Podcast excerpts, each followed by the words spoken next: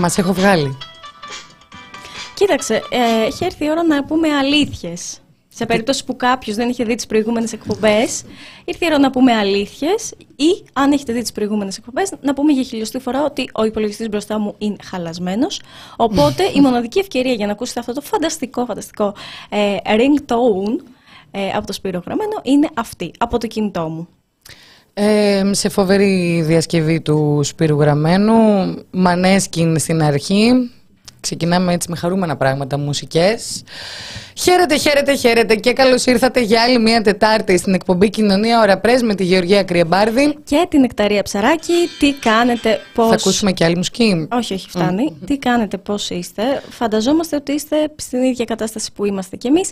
Και η αλήθεια είναι ότι κάθε φορά, ε, κάθε Τετάρτη, ερχόμαστε εδώ πέρα και σας λέμε ότι πάλι κάτι δυσάρεστο θα συζητήσουμε. Πάλι το θέμα είναι έτσι και έτσι. Αλλά σήμερα είναι λίγο πιο δύσκολο από τις άλλες φορές. Ε, φαντάζομαι οι περισσότεροι έχετε, και οι περισσότερες έχετε προειδεαστεί από τον τίτλο της σημερινής εκπομπής. Το αίμα των προσφύγων στη Μεσόγειο δεν βρίσκει δικαιοσύνη. Ε, σήμερα ξημέρωσε μία μέρα μαύρη, ε, όπως γράψαμε και στο τιζεράκι της εκπομπής μας. Ε, ναυάγιο, 45 ναυτικά μίλια από την Πύλο. Στην αρχή κάνανε λόγο για 17 νεκρούς και ανά 10 λεπτά οι επίσημοι αριθμοί διπλασιάζονταν, υπερδιπλασιάζονταν. Ε, έχουμε καταλήξει αυτή τη στιγμή στους 78 νεκρούς, ο επίσημος αριθμός, 104 οι διασωθέντες σύμφωνα με την ανακοίνωση του ελληνικού λιμενικού, εκ των οποίων οι τέσσερις σύμφωνα με την ανακοίνωση του ελληνικού λιμενικού έχουν διακομιστεί σε νοσοκομείο. Κατά δήλωσή τους Δηλαδή, όταν φαντάζομαι έχει ξεκινήσει κάποια προανακριτική διαδικασία κλπ. Κατά δήλωσή τους των προσφύγων, οι επιβαίνοντες σε αυτό το αλλιευτικό σκάφος ήταν 750, πράγμα που σημαίνει ότι ενδέχεται και είναι σκληρό αυτό, αλλά θα το πούμε ακριβώς όπως είναι, κοινικά, γιατί αυτή είναι η αλήθεια, ενδέχεται οι νεκροί να είναι εκατοντάδες πολλοί εκατοντάδες. Ταυτόχρονα να πούμε ότι αυτό ενδεχομένως να σημάνει η θάλασσα να ξεβράζει πτώματα για πολύ πολύ πολύ καιρό. Ε, Κάτι που ήδη συμβαίνει, το έχουμε δει δηλαδή και στα Κύθυρα και είναι κάτι που δυστυχώς συνεχώς συζητάμε, όπως και στη Λέσβο, είναι η ίδια κατάσταση. Θυμάμαι όταν πηγαίναμε τον Ιανουάριο για ρεπορτάζ στη Λέσβο, ε, για μία δίκη πρόσφυγα, που ήμασταν στο αεροπλάνο και κατεβαίνοντας μου έδειχνες, επειδή είχες ξαναπάει στη Λέσβο, ότι ξέρεις, εδώ είναι αυτό, εδώ έχει ε, περισσότερα φυτά, εδώ δεν έχει. Και μου είπες ότι εντάξει, και εδώ είναι η θάλασσα, είναι νεκροταφείο προσφύγων. Και αυτή δυστυχώς είναι η πραγματικότητα. Ε, Ξεχυλίζω οργή σήμερα για ένα πάρα πάρα πολύ απλό λόγο. Ε, εγώ αναρωτιέμαι, ο πρόσφυγας, ο οποίος ξεκινάει από το Τομπρούκ της Λιβύης, για ποιο λόγο να μπει στη διαδικασία να οργανώσει ένα τόσο επικίνδυνο και κοστοβόρο, ας μην γελιόμαστε, όσο πιο κοντά τόσο πιο φθηνά; Και δεν τους περισσεύουν από τα μπατζάκια. Κατατρεγμένοι σκλαβιάς είναι και πολέμου. Γιατί αυτοί οι άνθρωποι να μην σταματήσουν στην Κρήτη; Από κάτω είμαστε. Από κάτω είναι. Γιατί να μην σταματήσουν παραπέρα; Για ποιο λόγο να μπουν στη διαδικασία να βγουν σε διεθνή υδατά, στην ανοιχτή θάλασσα, με ένα σαπιοκάραβο σιδερένιο, πλημμυρισμένο από κόσμο, που με τα βίας κινείται, που τους τελειώνουν τα τρόφιμα και τα καύσιμα στο δευτερόλεπτο, γιατί οι άνθρωποι επιλέγουν το θάνατο; Αυτή είναι η βασική ερώτηση. Γιατί επιλέγεις το θάνατο; Γιατί μιλάμε ξεκάθαρα για θάνατο, επιλέγουν το πιο δύσκολο ταξίδι, την πιο δύσκολη διαδρομή από αυτή που θα μπορούσαν να κάνουν. Ε, τώρα το ερώτημα, αν θες, είναι ρητορικό. Γιατί ξέρουμε γιατί και το ξέρουν όλοι. Είναι αυτό που λέμε ο κόσμος το έχει τούμπανο και εμείς κρυφό καμάρι. Ε, και ξεκίνησες και λες ότι ξεχυλίζει απορρί. Το θέμα είναι ότι δεν ξεχυλίζουν αυτοί που θα έπρεπε για να κάνουν και κάτι. Ε, να πούμε λίγο το θέμα της εκπομπής, γιατί δεν θα συζητήσουμε μόνο τα της πύλου. Αυτό είναι αυτό που προεκυψε και θα έχουμε και ζωντανή τέλος πάντων μετάδοση από εκεί. Θα έχουμε τηλεφωνική επικοινωνία με τον Μενέλα, τον Μύριλα. Μύριλα, ναι, με συγχωρείς. Ε, είναι φωτορεπόρτερ στο ΣΟΚ και έχει πάει εκεί να καλύψει το θέμα. Οπότε θα τον έχουμε κοντά μας. Ελπίζουμε να μην διακόψουμε εκείνη την ώρα τη δουλειά του. Αν συμβεί αυτό, καταλαβαίνετε. Ε, για να μας δώσει την κατάσταση που επικρατεί εκεί. Ωστόσο, γενικά σήμερα το θέμα θα είναι προσφυγικό. Νεκταρία, να μας προλογίσεις τα δύο θέματα με τα οποία θα ασχοληθούμε στο πρώτο μισάωρο. Ναι. Ε, γενικότερα γνωρίζετε πάρα πολύ καλά ότι αν οι άνθρωποι γλιτώσουν το θάνατο, δηλαδή αν καταφέρουν ε, και βγουν ζωντανοί από αυτό το ταξίδι, ε, φτάνουν σε ευρωπαϊκό έδαφος, συνήθως ελληνικό, αν προέρχονται από την Τουρκία για παράδειγμα, συνήθως ελληνικό και μάλιστα χωρίς να το θέλουν ελληνικό, γιατί είναι πάρα πολλά τα περιστατικά των ανθρώπων που ξεκινούν από την Τουρκία για να καταλήξουν στην Ιταλία. Και ας μην γελιόμαστε, ο λόγος είναι για να μην υποστούν κάποιο pushback. Για να μην τους κόψουν τη διαδρομή στη μέση οι διάφοροι κουκουλοφόροι που εκείνοι ξέρουν από ποιο Υπουργείο είναι, με ποια εντολή επιχειρούν κλπ. Και, και τους επιστρέψουν πίσω. Στη σκλαβιά, στον πόλεμο και στην ανέχεια. Όσοι λοιπόν τα καταφέρουν και ξεφύγουν από όλο αυτό, πρέπει να περάσουν μία άλλη διαδικασία. Αυτή της μη απονομής της δικαιοσύνης. Αυτή της απονομής της αδικίας που συμβαίνει μέσα στις δικαστικές αίθουσες, ε, στα δικαστήρια της Ήρου, της Χίου, της Μυτιλίνης και αύριο της Ρόδου. Πριν από μία εβδομάδα, ε, δεν ξέρω αν θυμάστε όσοι παρακολουθείτε εντατικά το προσφυγικό ρεπορτάζ του The Press Project, είχαμε πάει στη Σύρο πριν ε, από ένα χρόνο. Ήταν τέσσερις ε, οι κατηγορούμενοι και για πρώτη φορά τουλάχιστον πρώτη φορά που γίνεται γνωστό, θα μας τα πει ο καλεσμένος μας ο Δημήτρης Οχούλης, που είναι και ο δικηγόρος ε, των ε, προσφύγων. Αναγνώρισαν στις δικαστικές αίθουσες μέσα ότι ξέρετε κάτι. Πώς γίνεται να είναι διακινητές, είναι και οι ίδιοι πρόσφυγες. Έτσι. Ε, με αποτέλεσμα να γίνει μεταβολή της κατηγορίας από την πολύ αυστηρή, που είναι η διακίνηση, που μπορεί να πάει και 10 χρόνια ένα κεφάλι, σε διευκόλυνση μετακίνησης. Που άλλες φορές κυριολεκτικά παρακαλάνε οι συνήγοροι αυτών των ανθρώπων για αυτή την εξέλιξη και το δικαστήριο δεν τις δέχεται. Ε, ανταυτού ακούμε ερωτήσεις του τύπου για ποιο λόγο ήρθετε στην Ελλάδα, δεν είχε που αλλού να πάτε κλπ. Επομένως, έχουμε φτάσει σε ένα σημείο να λέμε ότι είναι νίκη το να φάει κάποιος αθώος λιγότερα χρόνια. Νίκη λοιπόν. Αύριο στη Ρόδο ε, αυτό που συμβαίνει είναι το εξής. Έχουμε μια δικογραφία και ξαφνικά κατηγορείται πατέρας και γιος για διακινητές και οι ίδιοι πρόσφυγες. Αυτά τα δύο είναι τα θέματα τα οποία θα συζητήσουμε σε πέντε λεπτά με τον Δημήτρη Τοχούλη και με τον οποίο ελπίζουμε να κάνουμε και μια ανάλυση σχετικά με το τραγικό συμβάν που συνέβη στην Πύλο. Αυτό που θέλω να τονίσουμε πριν μπούμε στην κουβέντα με τον Δημήτρη σχετικά με το συμβάν της Πύλου είναι το εξής. Η ανακοίνωση του ελληνικού λιμενικού αναφέρει ότι προσφέρθηκε στην, στο αλληλευτικό σκάφος λίγο πριν βυθιστεί βοήθεια τρεις φορές. Τη μία φορά προσέγγισε, ε, νομίζω ήταν ελικόπτερο της Frontex. Μετά πήγαν και τα, και τα υπόλοιπα σκάφη τα οποία βρίσκονταν τριγύρω. Ένα μάλιστα βοήθησε στον ανεφοδιασμό της Λέμβου και δεν ζήτησαν περαιτέρω βοήθεια. Συνέχισαν να κατευθύνονται βόρεια. Αυτοί οι άνθρωποι γιατί αρνούνται τη βοήθεια; Και η ερώτηση είναι η εξής. Μήπως γνωρίζουν ότι δεν είναι βοήθεια; Μήπως γνωρίζουν ότι αν μεταβούν σε σκάφη των λιμενικών σωμάτων, είτε είναι οι Ιταλικές αρχές, είτε είναι οι ελληνικές αρχές; Έτσι. Και η Ιταλία του Μπερλουσκόνη, Θεός χωρέστον, έτσι. Θυμηθήκαμε τώρα τις τιμές. Έτσι, μην ανοίξω και εκεί, μην κάνω και τα ανοίξω. Εντάξει, η Ιταλία πλέον τη μελώνει η Ιταλία της μελώνει, της ακροδεξιάς μελώνει. Έτσι. Έτσι. Ε, δεν είναι καλύτερη σε αυτόν τον τομέα. Και εγώ θέλω να ρωτήσω το εξής. Μήπως ήρθε η ώρα να σταματήσουμε κι εμείς να αναφερόμαστε σε αυτές τις επιχειρήσεις ω επιχειρήσεις έρευνας και διάσωσης; Μόνο επιχειρήσεις έρευνας και διάσωσης δεν είναι.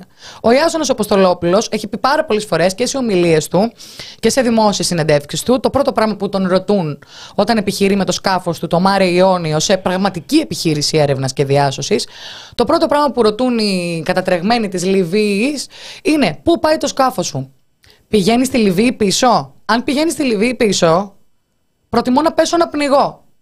Να πηδήξω και να πνιγώ. Όλοι αυτοί οι άνθρωποι φέρουν τα σημάδια σκλαβιά στο σώμα τους, μαστιγώματα. Μόλοπες. Έχουν πουληθεί και ξαναπουληθεί και βιαστεί δεκάδες φορές ο καθένας και κάθε μια από εκείνους. και μέσα στα δικαστήρια τους ρωτάνε γιατί έφυγες από τη χώρα σου. Και δεν είναι κάποιο κοινό αφήγημα που λέγεται και θα έρθει κάποιος να μας πει: Έλα, μωρέ, τώρα δεν γίνονται αυτά, είστε υπερβολικές. Όχι, αυτά γίνονται. Αυτά γίνονται. Ακριβώς αυτά γίνονται. Και επίσης αυτοί οι άνθρωποι που έχουν τόσο βασανιστεί και για να καταφέρουν να έρθουν στη χώρα μας βασανίζονται και στο τέλος δεν καταφέρουν να έρθουν ούτε στη χώρα μας, ούτε να περάσουν τη χώρα μας. Ε, αλλά για όλα αυτά τα βασανιστήρια η ελληνική κυβέρνηση δεν έχει πάρει πρέφα. Δεν έχει πάρει μυρωδιά τι γίνεται. Τουρκική προπαγάνδα. Βέβαια. Τη στιγμή που. Ε, τουρκική προπαγάνδα και ο Σιριζέος Αποστολόπουλος. Κλασικά. Τη στιγμή που όλη η Ευρώπη και η New York Times από την άλλη πλευρά έχουν, ε, χτυπάνε καμπανάκια κάθε μήνα. Πόσα θέματα βάζουμε για αυτούς τους ανθρώπους που λένε παιδιά, εκεί συμβαίνουν βίες επαναπροωθήσεις. Συμβαίνουν pushbacks. Όχι. Είναι τουρκική προπαγάνδα. Εδώ οι New York Times δημοσίευσαν pushback από την αρχή ως το τέλος. Από την ώρα που τους βάζανε στη Λέμβο μέχρι την ώρα που κατέληξαν στην Τουρκία. Και πλέον βιντεοσκοπούνταν από την Τουρκία. Και δεν άνοιξε ρουθούνη.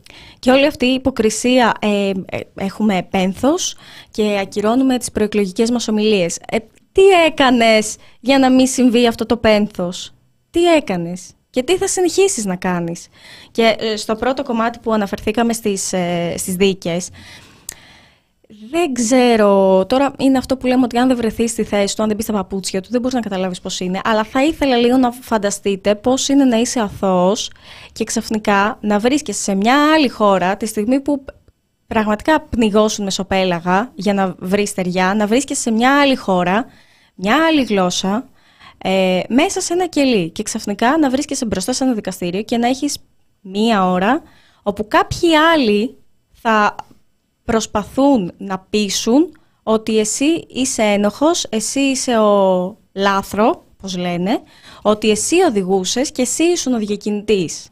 Ενώ οι διακινητές ξέρουμε όλοι που είναι. Οι διακινητές βρίσκονται σε βίλες της Αφρικής, της Τουρκίας, κερδοσκοπούν σε βάρος ανθρώπων που έχουν απειλήσει με το πιστόλι στον κρόταφο για να πάρουν το τιμόνι της Λέμβου, αλλά ο νόμος της Ευρωπαϊκής Ένωσης την οποία, την οποία, τον οποίο εφαρμόζει και η Ελλάδα, 4251 του 14, δεν συγχωρεί. Δεν συγχωρεί αν ακούμπησε στο τιμόνι. Ακόμη και αν διακυβευόταν η ζωή σου. Και τα ελληνικά δικαστήρια δεν συγχωρούν. Στον ποινικό κώδικα υπάρχει και η περίπτωση έκτακτης ανάγκης. Αν δεν είναι περίπτωση έκτακτης ανάγκης το να γλιτώσεις ένα ναυάγιο σε περίπτωση που σε εγκαταλείψει ο διακινητής σου. Αν δεν είναι περίπτωση έκτακτης ανάγκης ότι απειλήθηκες άμεσα ε, μέσω όπλου για τη ζωή σου. Ποια είναι η περίπτωση έκτακτης ανάγκης; Ουσιαστικά ε, προσπαθείς να αποδείξεις ότι δεν είσαι ελέφαντας. Δεν ξέρω, πραγματικά περισσεύουν τα λόγια. Λες, έχω έρθει εδώ να αποδείξω τι το αυτονόητο. Εκείνοι οι άνθρωποι που δεν καταλαβαίνουν τη γλώσσα. Είναι άνθρωποι που θέλουν να δουν ελέφαντα. Ναι. Αυτό είναι το μόνο Από την σίγουρο. άλλη, ναι. Και για μένα ε, είναι πραγματικά εξοργιστικό. Διάβασα πριν από λίγο ότι υπάρχουν λέει σκέψεις να ακυρωθεί και το debate εξαιτίας του πολύ νεκρού ε, προσφυγικού ε, ναυαγίου. Δηλαδή, για, ε, αυτά τα πράγματα είναι υποκριτικά. Και το γεγονός ότι επιλέγουν τώρα άνθρωποι να λάμψουν μέσω αυτής της κατάστασης είναι πραγματικά εξοργιστικό. Πραγματικά εξοργιστικό. Έχει γίνει ξαφνικά πρωταγωνιστής έρευνας και διάσωσης στο λιμενικό σώμα. Και, Δεν γίνεται και αυτό. Και όλη αυτή η υποκρισία, τη στιγμή που στον Εύρο συνεχίζονται κανονικά οι εργασίες για το φράχτη, τη στιγμή που ο Γενικός Γραμματέας της ε, Υπηρεσίας ε, Υποδοχής και Ασύλου, εδώ στην εκπομπή μας, είχε πει. Ε, δεν θα πω είχε παραδεχτεί, είχε πει ότι ορίστε, λέτε για pushbacks και αφού λέτε για pushbacks, να, τώρα θα σταματήσουν τα pushbacks που φτιάχνουμε το φράχτη. Δηλαδή λίγο. Ε, Τώρα θα μου πεις τι λέω κι εγώ; Και, Εδώ ο, ο Καραμαλής ήταν και έκλαιγε και ξανά έβαλε υποψηφιότητα. Δηλαδή, πραγματικά έχουμε τα κλάματα του Μηταράκη και τα κλάματα του Καραμαλή. Θα μου πεις η υποκρισία περισσεύει σε αυτή τη χώρα. Αλλά ε, εμείς θα τα λέμε. Mm. Εμείς θα τα και λέμε. θέλω να πω και το άλλο. Πες Στον Εύρο καθημερινά σπρώχνονται πίσω 2.000 άνθρωποι. Δύο η ώρα. Δύο η ώρα τη νύχτα. Από πρόσφυγες. Τώρα ακυρώνουν το debate. Το προηγούμενο debate ολοκληρώθηκε στις 12. Δύο ώρες μετά έγινε pushback. Να σταματήσουν λοιπόν οι υποκρισίες και να σταματήσει η συγκάλυψη των εγκλημάτων. Και τώρα θα μου πεις τι. Ο Μηταράκης φταίει που πνίγηκαν σήμερα 750. Φυσικά και φταίει ο Μηταράκης. Και ο κάθε Μηταράκης και ο κάθε υπουργός είναι θέμα θέσης αυτό, έτσι, δεν είναι προσωπικό. Και κάτι ακόμα. Ε, δεν θα πω φταίνει και αυτοί που τους ψηφίζουν. Δεν θα, μην βάλουμε δηλαδή τον κόσμο μέσα σε αυτό το τρυπάκι. Ε, και δεν είμαστε εδώ να πούμε τι θα ψηφίσει ο καθένας και τι κάνει σωστά και τι κάνει λάθος. Αλλά να σταματήσει λίγο. Τώρα θα μου πεις τώρα που θα το πεις στο μικρόφωνο, θα σταματήσει; Όχι, αλλά εγώ θέλω να το πω. Αυτή η νοοτροπία του Έλληνα, του νέου Έλληνα, να κοιτάει μόνο την παρτάρα του. Επειδή δεν συμβαίνει σε ένα η προσφυγιά και δεν πεθαίνει το δικό σου το παιδί και δεν θαλασσοπνίγεσαι εσύ και δεν ακουμπάει την πόρτα σου, δεν σημαίνει ότι προχωράμε και κοιτάμε πόσο κάνει το ψωμί. Μα να σου πω κάτι, νομίζω ότι είμαστε. Δεν είναι, καν πιστική, δεν είναι καν πιστικό επιχείρημα το πόσο κάνει το ψωμί ε, πλέον. Είδες, να, να πούμε και σε εσάς, τις ε, εκτιμήσεις, τέλος πάντων στι προθέσεις ε, ψήφου με τα κριτήρια και τέτοια. Ναι. Το, δηλαδή υπάρχει αυτή η η αντιφατική λίγο πλευρά που το μεταναστευτικό νοιάζει τον κόσμο, αλλά όχι από την πλευρά που θα έπρεπε να το νοιάζει. Ε, από την άλλη, ακριβώ την αντίθετη. Από, την, από τον Εύρο. Μα γενικότερα υπάρχει μια δεξιά, μια συντηρητική στροφή της κοινωνίας. Και εγώ δεν πρόκειται να είμαι εδώ πέρα. Δεν θα κάνω το. Δεν είναι αυτός ο ρόλος μας. Να κρίνουμε τι θέλει ο κόσμος. Αλλά η πραγματικότητα είναι ότι αυτό θέλει ο κόσμος. Ο κόσμος θέλει μια συντηρητική, δεξιά κυβέρνηση. Δεξιά, ναι. Ναι νέα δεξιά κυβέρνηση, η οποία θα είναι πάρα πολύ αυστηρή στα σύνορα. Τουλάχιστον ο κόσμος βλέπει μια μικρή ρευστότητα στις τσέπες του και του αρκεί. Έχει χαθεί η εμπιστοσύνη σε οτιδήποτε εναλλακτικό. Είμαστε σε μια κατάσταση που οι συνθήκες δεν είναι έτοιμες, μια κατάσταση συμβιβασμού, σε μια κατάσταση που δεν κάνουμε πολιτική, αλλά κάνουμε επικοινωνία, σε μια κατάσταση που τα σημαντικά θέματα έχουν καταλήξει ασήμαντα, η ατζέντα πρέπει να διαμορφώνεται με όρους virals.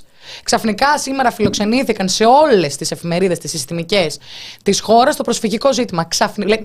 Τι εννοώ, τα μέσα διαμορφώνουν συνειδήσεις και όχι οι συνειδήσεις στα μέσα. Ε, να Αν μπορούσαν τα συστημικά μέσα να βγάλουν ε, νεκρό πρόσφυγα το πρόσωπό του, θα το έκαναν απλά και μόνο για να πουλήσουν και αύριο θα έχει ξεχαστεί το προσφυγικό. Ακριβώς. Ε, και μας ρωτάνε, ο ΙΕ τι κάνει; Εμείς έχουμε να πούμε τώρα ότι είναι πάρα πολλές οι φορές που διεθνείς εκθέσεις και από τον Οργανισμό Ηνωμένων Εθνών, από την υπατή αρμοστία του ΟΗΕ, από παντού μιλάνε για τα pushbacks. Το θέμα ποιο είναι, ότι η Ευρώπη, καλός ή κακός, δεν, έχει τόση δύ... Αυτοί δεν έχουν τόση δύναμη απέναντι στις κυβερνήσεις. Κάθε φορά κάπου ανοίγει το ζήτημα στο Ευρωκοινοβούλιο, κάνουν λόγο για εσωτερικά ζητήματα της χώρας που πρέπει να διαχειριστεί η χώρα. Ταυτόχρονα, οι πολιτικές του ελληνικού λιμενικού είναι πλήρως ευθυγραμμισμένες με τις πολιτικές της Frontex. Ξεχνάτε το πόρισμα της Όλαφ. Τι έκανε η Frontex όταν αντιλήφθηκε ότι γίνονται pushbacks στο Αιγαίο, αν υποθέσουμε ότι το αντιλήφθηκε τότε. Απέσυρε τα σκάφη της για να μην είναι μάρτυρες αυτών. Για να μην τα βλέπουν. Καλά, είχαμε και παρέτηση από τη Frontex. Είχαμε δηλαδή... και παρέτηση, ναι.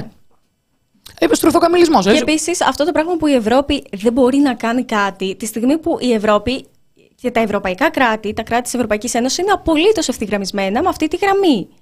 Ακριβώς. τι συζητάμε, κρυβόμαστε πίσω από το δάχτυλό μας. Να μην έχουμε αυταπάτε. Το προσφυγικό ζήτημα είναι ένα ζήτημα για ρομαντικούς. Που αν κάτι μπορεί να αλλάξει κάποιος, είναι αυτός που επιχειρεί εθελοντικά, διότι οι αρχές δεν κάνουν τη δουλειά τους, δυσχεραίνουν το, τους κατατρεγμένους είναι αυτοί οι οποίοι θα βγάλουν τα, τα περιστατικά στο φως και δυστυχώς μόνο μέσω του ρομαντισμού κάτι αλλάζει. Μέσω της δικαιοσύνης δεν αλλάζει τίποτα. σα ίσα χώνονται μέσα στο, στο βούρκο αυτοί οι άνθρωποι εσαΐ. Μόνο με τη γνωστοποίηση, η γνωστοποίηση, η δημοφιλία αυτών των περιστατικών και η πίεση στην κυβέρνηση μέσω του λαού μπορεί να λέει. Δυστυχώς. Τι να κάνουμε τώρα; Και αυτό που λες πίεση στην κυβέρνηση, επειδή το ανέφερες και πριν ότι ο κόσμος δεν κοιτάζει και στα κόμματα το εναλλακτικό, είναι πάρα πολύ προβληματικό. Το να νομίζει ο κόσμος ότι κοιτάει το εναλλακτικό, αυτό που και καλά έρχεται και λέει όχι και φέρνει αντίδραση και κάνει σαματά και σοου, τη στιγμή που είναι μια από τα ίδια. Αλλά από ό,τι φαίνεται βολεύει, γιατί κάπως του παρέχει ασφάλεια μακριά από τον πρόσφυγα και πολλά ακόμη. Να βάλουμε Άλλη συζήτηση τώρα αυτή. Όποιος κατάλαβε, κατάλαβε. Θα κάνουμε μία μικρή παύση με απόλυτη ησυχία και θα επιστρέψουμε με τον καλεσμένο μας.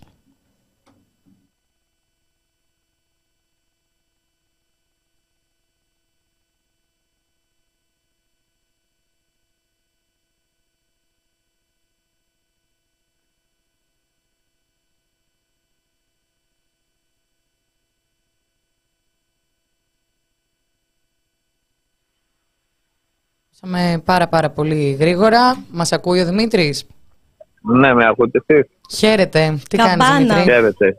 Γεια Καλά, καλά εσείς. Καλά, έχουμε στην παρέα μας τον Δημήτρη το Χούλη, δικηγόρος. Έχουμε ξαναμιλήσει στο παρελθόν, έχουμε γράψει στο παρελθόν, έχουμε βρεθεί στις δικαστικές αίθουσες μαζί. Να κάνουμε, Ρίση Δημήτρη, μία, να μιλάμε και στο ελληνικό εννοείται, να κάνουμε μία αναφορά στο τι συνέβη στην Πύλο και θα σε ρωτήσουμε και αρχικά νομίζω δεν έχουμε ξαναδεί με μεγαλύτερο τραγικό ναυάγιο από όσο θυμόμαστε τουλάχιστον, έτσι.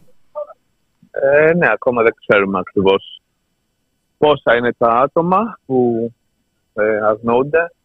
Ε, δεν ξέρω τι ακριβώς έχει συμβεί. Από αυτά που διαβάζω από τι ανακοινώσεις του λιμενικού είμαι ιδιαίτερα Δεν νομίζω ότι το λιμενικό ζητάει άδεια να βοηθήσει κάποιου.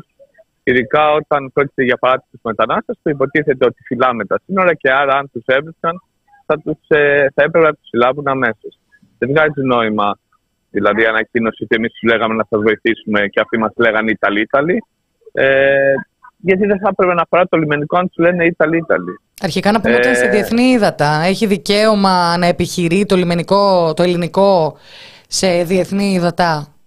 Τίποτα από όσα έχουν συμβεί σε αυτή την υπόθεση δεν μου βγάζει εμένα προσωπικά νόημα. Η υπόθεση που πάω να δικάσω και άλλες υποθέσεις ε, παρόμοιες είναι σε διεθνή ύδατα. Ε, όταν πρόκειται για διάσωση μπορούν να πάνε και στα διεθνή ύδατα. Ε, αλλά ε, ειλικρινά είμαι πολύ ε, περίεργος για το τι πραγματικά έχει συμβεί. Εμένα δεν, πιο πολύ μου μοιάζει μια περίπτωση φαρμακονησίου. Ε, αντίστοιχο είναι και το ναυάγιο του Μικόνου που είχε γίνει πριν δύο χρόνια. Πάλι τους τράβηξε εν τέλει το λιμενικό και ανατράπησαν. Παρά ότι ένα σκάφος που πήγαινε και ήταν σε αντιστρέ σύμφωνα με αυτά που έχω διαβάσει τουλάχιστον από χθες ξαφνικά πουλιά ενώ ήταν γύρω τα δικά μας σκάφη και λέγανε Ιταλοί. Ιταλοί. Δεν μου βγάζει νόημα τίποτα από αυτή την ιστορία. Το μόνο που μου βγάζει νόημα από τα λίγα σχόλια που έχω διαβάσει είναι ότι δεν μας πολύ νοιάζει κιόλας. Ε, σχεδόν ανακούφιση βλέπω εγώ παρά οτιδήποτε άλλο. Πώς την εντοπίζεις αυτή την ανακούφιση, γιατί το λες; Στα σχόλια των ανθρώπων ε, κάτω από την είδηση. Α, αναφέρει. Ε, έχω αρχίσει, έχω αρχίσει να μην διαβάζω αυτούς που συμφωνούμε, που είμαστε 100 Η και να βλέπω τι, ναι. τι πιστεύει ο κόσμος. Ο κόσμος βλέπω ότι πιστεύει ότι τα θέλανε και τα πάθανε πάνω κάτω. Κάπως έτσι είναι. Και πολλοί ασχολούμαστε. Και κάπου διάβασα ότι είπε η Στεφανίδου ότι έχουμε, έχουμε λίγα στενοφόρα, θα θέλουμε και στο, στην Καλαμάτα. Δηλαδή αυτό είναι, το, αυτός είναι ο κόσμος που ζούμε. Εντάξει. Και αυτός είναι ο κόσμος που ψηφίζει, γιατί τα λέγαμε και νωρίτερα. Δημήτρη, είπες ότι μας σου φαίνεται πάρα πολύ περίεργο το να φώναζαν Ιταλοί Ιταλοί. Ε, ε, αυτό που γράφουν στην ανακοίνωση του λιμενικού είναι ότι οι Ιταλικές αρχές ε, κάλεσαν τις ελληνικές έτσι ώστε να επιχειρήσουν. Δηλαδή ήταν έτοιμα των Ιταλικών αρχών. Με αυτό το, επίσης υπήρχε και ε, σκάφος ή, ή ένα αέριο μέσο της Frontex, Ναι, που πάλι αρνήθηκαν βοήθεια. Ε, και ναι, αυτό, ναι ξαναλέω, αυτό με την άρνηση της βοήθειας εμένα μου κάνει λίγο περίεργο. Τι σημαίνει αρνούμε βοήθεια; Μου φαίνεται περίεργο. Ε, Μπορεί να σημαίνει μη μου κόβεις το δρόμο, θέλω να συνεχίσω. Ναι, ναι. Ε, επειδή θυμόμαστε στο τελευταίο ναυάγιο της Ιταλίας ότι αποδείχθηκε ότι εν τέλει οι άνθρωποι θέλανε βοήθεια και οι, Ιταλία, οι Ιταλικές αρχές τους αγνούσαν. Θέλεις λίγο να, να μας το θυμίσεις. Να μας το θυμίσεις λίγο, ναι. Βγήκε τώρα ένα ρεπορτάζ από το Lighthouse, νομίζω έγινε η έρευνα, που έδειξε ότι γνώριζε και η Frontex και οι Ιταλικές αρχές ότι υπήρχε αυτό το σκάφος με αυτούς τους ανθρώπους και επομένως ήταν επικίνδυνο να πνιγούν αυτοί οι άνθρωποι και τους αγνώρισαν για περίπου μία μέρα μέχρι που πνίγηκαν. Ε, δεν ξέρω τι μπορεί να έχει γίνει εδώ. Επίσης, ξέρω ότι και οι ελληνικές αρχές καλούν τις τουρκικές αρχές να επέμβουν στην αντίστοιχη, ε, στα αντίστοιχα σύνορα Ελλάδα-Τουρκία. Ειλικρινά δεν μπορώ να ε, να, να φανταστώ τι έχει γίνει εκεί. Ε, το γενικό είναι ότι ε, η συνοριακή πολιτική σκοτώνει, αλλά εντάξει αυτό είναι πιο πολύ στα σύνθημα. Ε, εγώ φοβάμαι ότι ε, σήμερα ήταν κάτι παραπάνω από συνοριακή πολιτική, ότι υπάρχει και ενεργό συμμετοχή σε αυτό. Ε, ξαναλέω, δεν μπορούμε να λέμε ότι είδαμε τους ανθρώπους χωρίς οσίδια. Ήταν εκεί, ήταν υπερφορτωμένο. Ε, έχουμε θερμικές κάμερες, ξέραμε πώς ήταν, αλλά μας είπαν να μην επέμβουμε και δεν επεμβήκαμε ή μα δεν μπορώ. Εγώ αυτά τα θεωρώ ότι μας κορυδεύουν μέσα στα μούτρα μας. Αυτό πιστεύω. Ε, ίσως κάνω λάθος. Να πούμε στο σημείο αυτό ότι το The Press Project επικοινώνησε με το ελληνικό λιμενικό και ρωτήσαμε το γραφείο τύπου του ελληνικού λιμενικού με ποιο τρόπο κατέληξε αυτή η Λέμβο 45 ναυτικά μίλια ε, έξω από την Πύλο αναποδογυρισμένη και για ποιο λόγο τραβήχτηκε ως εκεί ε, η συγκεκριμένη Λέμβος ενώ είχε προορισμό την Ιταλία. Ε, αυτό που απάντησαν από το ελληνικό λιμενικό είναι ότι δεν μπορούν να ξέρουν για ποιο λόγο, μάλιστα Υπήρχε έτσι μια, ένα σούσουρο να κοιτάνε τον καιρό, είχε δύο μποφόρ. Ο καιρός δεν θα ήταν. Να. Είναι πραγματικά. Ε, δεν, δεν πήραμε απάντηση για το πώς κατέληξε. Ναι. Ξαναλέω, όλο αυτό πιο πολύ μου θυμίζει φαρμακονίση. Δηλαδή, τους πήραμε και τους τραβήξαμε. Πιο πολύ μου θυμίζει τις αντίστοιχες τακτικές που ξέρουμε. Όλο αυτόν τον καιρό, όταν υπάρχουν σε εκείνη την περιοχή σκάφη, ξαφνικά βρίσκονται ε, στα σύνορά μας με την Τουρκία. Ξαφνικά βρίσκονται δηλαδή ε, στην περιοχή της Ρόδου. Πώς φτάνουν από εκεί εκεί. Κάποιος τους τραβάει. Δεν ξέρω όμως τι έγινε. Ξαναλέω. Μ' αρέσει όταν κατηγορώ τους ανθρώπους και τις αρχές να είμαι σίγουρος για αυτό που έχει γίνει. Οπότε εδώ δεν ξέρω τι έχει γίνει. Είναι πολύ περίεργο. Όλα είναι περίεργα. Ε, το, οι άνθρωποι ε, έχουν χαθεί ε, και το μόνο που θα δούμε πάλι είναι οι εικόνες που βλέπουμε ο απίστευτος πλούτος του σκάφους που έσωσε τους ε, υπόλοιπους μετανάστες. Έγινε και θέμα η αυτοκτονία του μοντέλου. Είναι, είναι, η αλήθεια είναι ότι οι ανισότητες μεγαλώνουν, οι άνθρωποι θα πεθαίνουν. Ε, να ελπίζουμε να είμαστε στην πλευρά που δεν θα πεθαίνουμε. Έτσι. Δεν ξέρω για πόσο ακόμα θα είμαστε, αλλά ελπίζουμε να είμαστε. Τι έχουμε αύριο, Δημήτρη; Αύριο έχουμε μια αντίστοιχη περίπτωση που οι άνθρωποι φώναζαν Ιταλοί, Ιταλοί παρεμπιπτόντως. Μισό ε, λεπτάκι. Πριν πάμε στο αύριο, επειδή διαβάζω και τα σχόλια ναι. και να μην αφήσουμε κάποιο ερώτημα, ε, ναι, ναι, ναι, θέλει ο κόσμος λίγο να μας θυμίσει τι έγινε στο Φαρμακονήσι. Ε, στο Φαρμακονήσι είναι η απόφαση που καταδικάστηκε η Ελλάδα όχι για επαναπρόθεση, αλλά για μη σωστή έρευνα των καταγγελιών που κάνουν οι μετανάστες. Mm-hmm. Οι μετανάστες τότε, το 2014, ήταν μια βάρκα που είχε φτάσει κοντά στο Φαρμακονήσι. Ε, το ελληνικό λιμενικό παρενέβη, τους έδεσε ε, και άρχισε να τους τραβάει σύμφωνα με τους μετανάστες προς την Τουρκία, σύμφωνα με το λιμενικό προς την ε, Σωτηρία. Εν τέλει, κάπου ήρθε το σκάφο, κάπου αναποδογύρισε το σκάφος, κάπου πνιγήκαν άνθρωποι. Οι άνθρωποι από την αρχή λέγανε αυτά που λέγανε. Ε, μεγάλοι και αξιόλογοι δικηγόροι ασχολήθηκαν με την υπόθεση.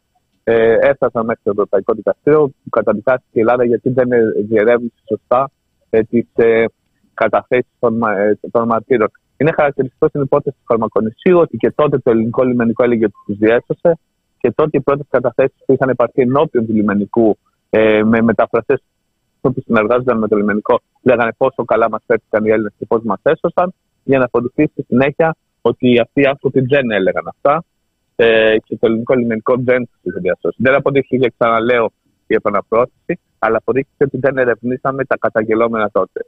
Ε, επειδή και τώρα θα βγουν πάλι οι μαρτυρίες ε, αυτές που θα θέλουν να ακούσει ο κόσμος, θα λένε ότι καλά που μας έσωσε και ευχαριστούμε το ελληνικό λιμενικό. Ε, εγώ θα κρατάω πάντα μια πισμή όταν άνθρωποι πνίγονται. Δεν θέλω να ευχαριστώ ε, κανένα σώμα που θα έπρεπε να έχει φροντίσει να μην πνίγεται κανένας άνθρωπος και που φροντίζει κάθε μέρα να κάνει τις διαδρομές των ανθρώπων όλο και πιο επικίνδυνες. Άρα αυτό που είχε γίνει τότε ήταν ότι τους τράβηξε το σκάφος, έσπασαν τα σκηνιά, αναποδογύρισε η Λέβος. Αν σας θυμίζει κάτι, μου θυμίζει και εμένα. Αλλά...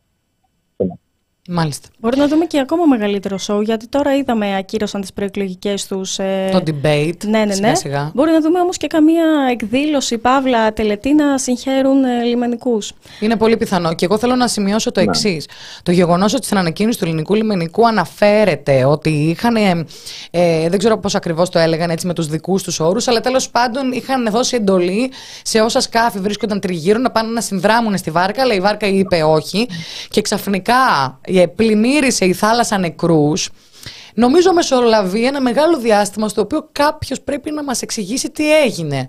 Την ώρα του ναυαγίου η βάρκα ήταν ολομόναχη; Δηλαδή σε όλη τη διάρκεια υπήρχαν σκάφη της Frontex από πάνω, τα παραπλέοντα πλοία, ελληνικό λιμενικό, ιταλικό λιμενικό και την ώρα του ναυαγίου, την ώρα που χάνονταν εκατοντάδες ψυχές ήταν ολομόναχοι και προσέγγισαν οι αρχές μετά. Ε, αυτό πρέπει να εξηγηθεί. Όπως και πολλά ακόμη, να πάμε στην αυριανή μέρα. Να πάμε στην αυριανή μέρα. Ήθελα να σε ρωτήσω, Δημήτρη, και, και οι πρόσφυγες, αύριο το δικαστήριο που έχεις, είναι πάλι πρόσφυγες που ερχόντουσαν τη Λιβύη; Ε, από το Λίβανο. Από το Λίβανο. Ε, και δεν είμαι, ε, δεν έχει γίνει ξεκάθαρο αυτή η βάρκα η χθεσινή από που είχε ξεκινήσει, η Λιβύη, η Τουρκία. Ε, είναι, δια, είναι αντικρώμενα ως τώρα. Θα μάθουμε λογικά από Λιβύη. Για ποιο λες τώρα, ε, για τη Ρόδο ή για την Πύλο; όχι, όχι, όχι, για, για το σημερινό λέω. Για την Πύλο λες. Άρα εσύ λες ότι ναι, υπάρχει ναι. πιθανότητα να ξεκίνησε και από Τουρκία. Ε, σε ένα από τα tweets που είχα διαβάσει έλεγε Τουρκία, αλλά ξαναλέω, δεν, δεν, δεν γνωρίζω, δεν ναι. ξέρουμε. Το, το χθεσινό ήταν από το Λίβανο, λοιπόν, το χθεσινό, συγγνώμη, αυτό το δικαστήριο που θα γίνει αύριο είναι μια περίπτωση από τον Ιούνιο του 2022 ε, που ξεκίνησαν από το Λίβανο. Ε, οι, οι εντολείς μου είναι τέσσερις, είναι ο πατέρας, οι τρεις γη. Ε, μαζί ήταν οι, οι γυναίκες τους και τα εγγόνια του πατέρα και τα παιδιά δηλαδή των γιών.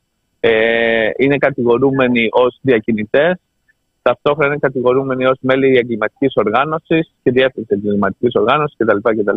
Με λίγα λόγια, η κατηγορία είναι ότι όταν ξεκίνησαν από το Λίβανο αυτοί μαζί με άλλους 170 ανθρώπους, με ένα σκάφος που είχε όλες τις προοπτικές να, να πληγούν οι άνθρωποι όπως έγινε τώρα, είπαν να πάρουν μαζί και τις γυναίκες και τα εγγόνια τους. Γιατί κάθε σωστή εγκληματική οργάνωση παίρνει μαζί και τις γυναίκες και τα παιδιά όταν κάνουν ένα επικίνδυνο ταξίδι. Ηρωνικός ο Δημήτρης, όπως πάντα. Το, το μόνο σίγουρο. Ε, ναι.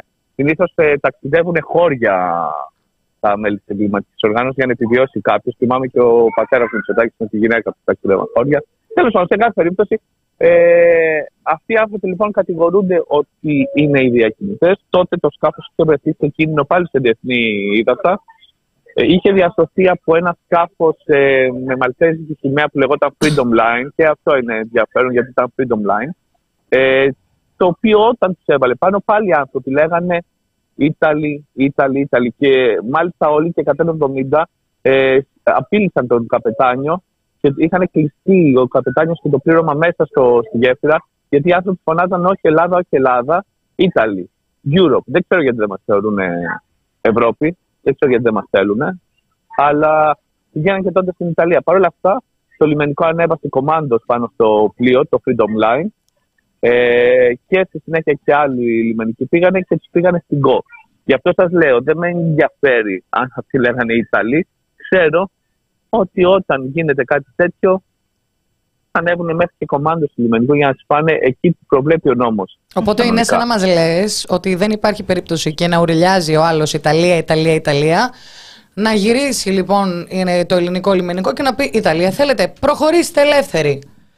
Νομίζω ότι θα ήταν ε, μια παραβίαση των υποχρεώσεών μας ε, και απέναντι στην Ιταλία. Νομίζω και η ίδια η Ιταλία θα, θα έκανε κάτι εναντίον μας. Ε, Α μην ξεφεύγουμε όμως, εγώ φταίω, εγώ το έκανα. Ε, η υπόθεση είναι αυτή. Τότε πάρθηκαν καταθέσεις ε, μετά από τρεις μέρες από κάποια από τα μεταφερόμενα άτομα, οι οποίες καταθέσεις είναι λέξη, λέξη πάλι οι ίδιες. Ε, σαν να τα θυμούνται όλα ακριβώς τα ίδια. Συγγνώμη, ε, ε, Δημήτρη, αυτό να το εξηγήσουμε. Για ναι. όσους δεν έχετε ξαναδιαβάσει δικογραφίες ε, προσφυγικής δίκης, αυτό που συμβαίνει πάρα πάρα πολύ συχνά είναι όταν βάζουν στην προανακριτική διαδικασία τους πρόσφυγες να εξηγήσουν τι έχει γίνει, διαβάζοντας τις μαρτυρίες τους, είναι copy-paste. Το μόνο που αλλάζει είναι το όνομα αυτού που μιλάει. Copy-paste. Σαν να βλέπουμε τα ίδια λόγια από 25 ανθρώπους. Και πρέπει το, ζη... να... ναι. το ζήτημα της μετάφρασης, λέω. Ναι, υπάρχει και αυτό το ζήτημα. Αλλά ναι. εδώ πέρα μιλάμε για μια περίπτωση που είναι σαν να λένε όλοι τα ίδια. Λες και είχαν συνεννοηθεί. Ναι. Παρακαλώ, Δημήτρη. Ε, ε, μετά στην κατάσταση τους, αφού λένε τα ίδια, λένε μπορείτε, μπορείτε να αναγνωρίσετε το άτομο που οδηγούσε. Και λέει ναι, μπορώ. Ε, είναι το άτομο με τη φωτογραφία νούμερο 1. Και μετά ο γιος του το νούμερο 2 και φτάνουμε μέχρι το νούμερο 6 τέλος πάντων. Ε, ένα τυχαίο πράγμα δηλαδή, σκεφτείτε μια αναγνώριση που γίνεται ανάμεσα σε έξι που είναι και έξι κατηγορούμενοι από τους 170. Mm-hmm. Ε, η αναγνώριση κανονικά, βλέπεις όλες τις φωτογραφίες και διαλέγεις την 55, την 70. Mm-hmm. Να και τώρα, να και τέτοιο πράγμα να ήταν έτσι πρώτη, τι να πω. Τυχαίνουν, δεν, λέω, δεν είναι ότι τυχαίνουν.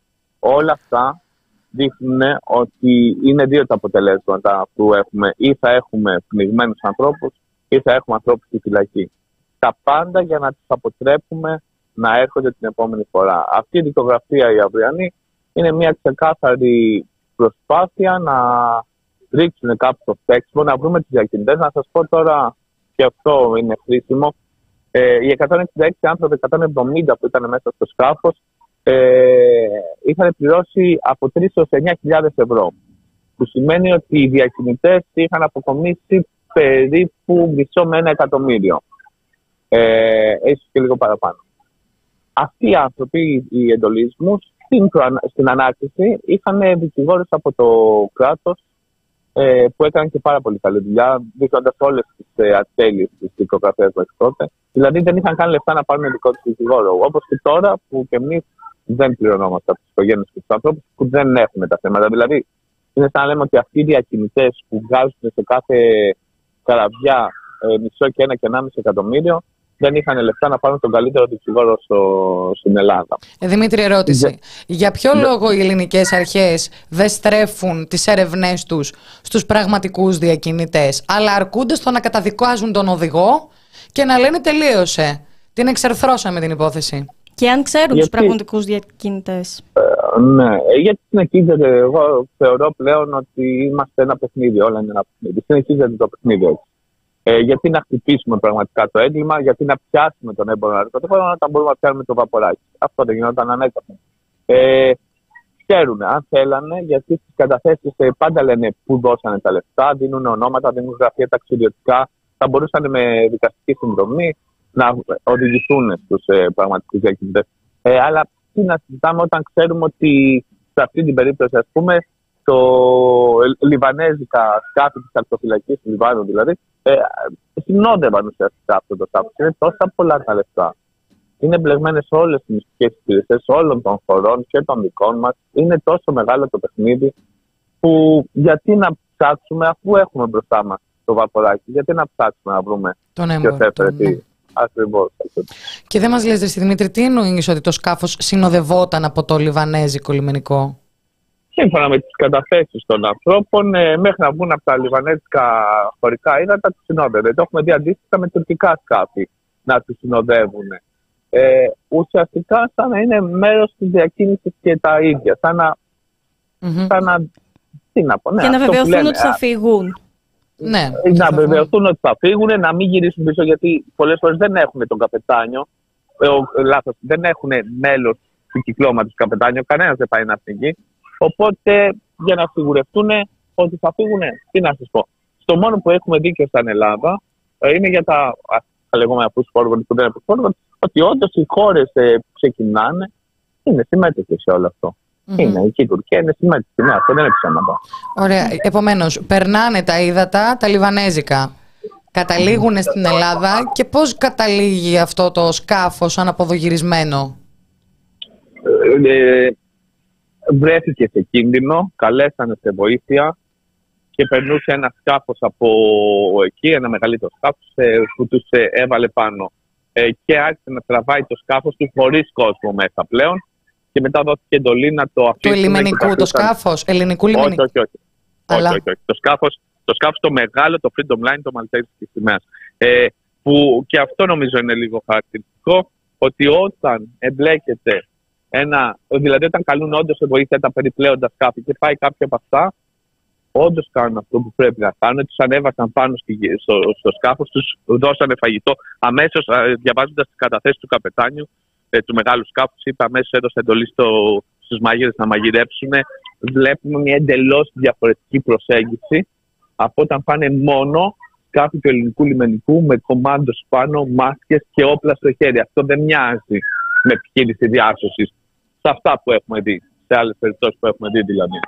Mm-hmm. Μοιάζει κάπως αλλιώς. Και τα κομμάντος που έρχονται στην ιστορία; Τα και ρώτησε και κάποιος νωρίτερα, υπάρχουν ε, τέτοιοι στο ελληνικό λιμενικό; Ναι, ναι, έχουμε εδώ βεβαίως.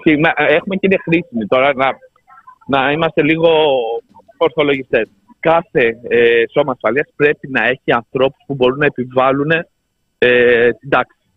Αυτός είναι ο ρόλος. Το ότι εμείς τους έχουμε μετατρέψει σε κάτι άλλο δεν φταίνε οι δυνάμεις. Οι δυνάμει πρέπει να υπάρχουν. Γιατί τι έγινε στο συγκεκριμένο. Στο συγκεκριμένο ουσιαστικά θα οδηγούμασταν σχεδόν σε ανταρσία. Οι άνθρωποι φοβόντουσαν να έρθουν στην Ελλάδα και απειλούσαν τον καπετάνιο, τους είχαν κλείσει στη γέφυρα φωνάζοντας Ιταλί, Ιταλί, σαν το χθεσινό.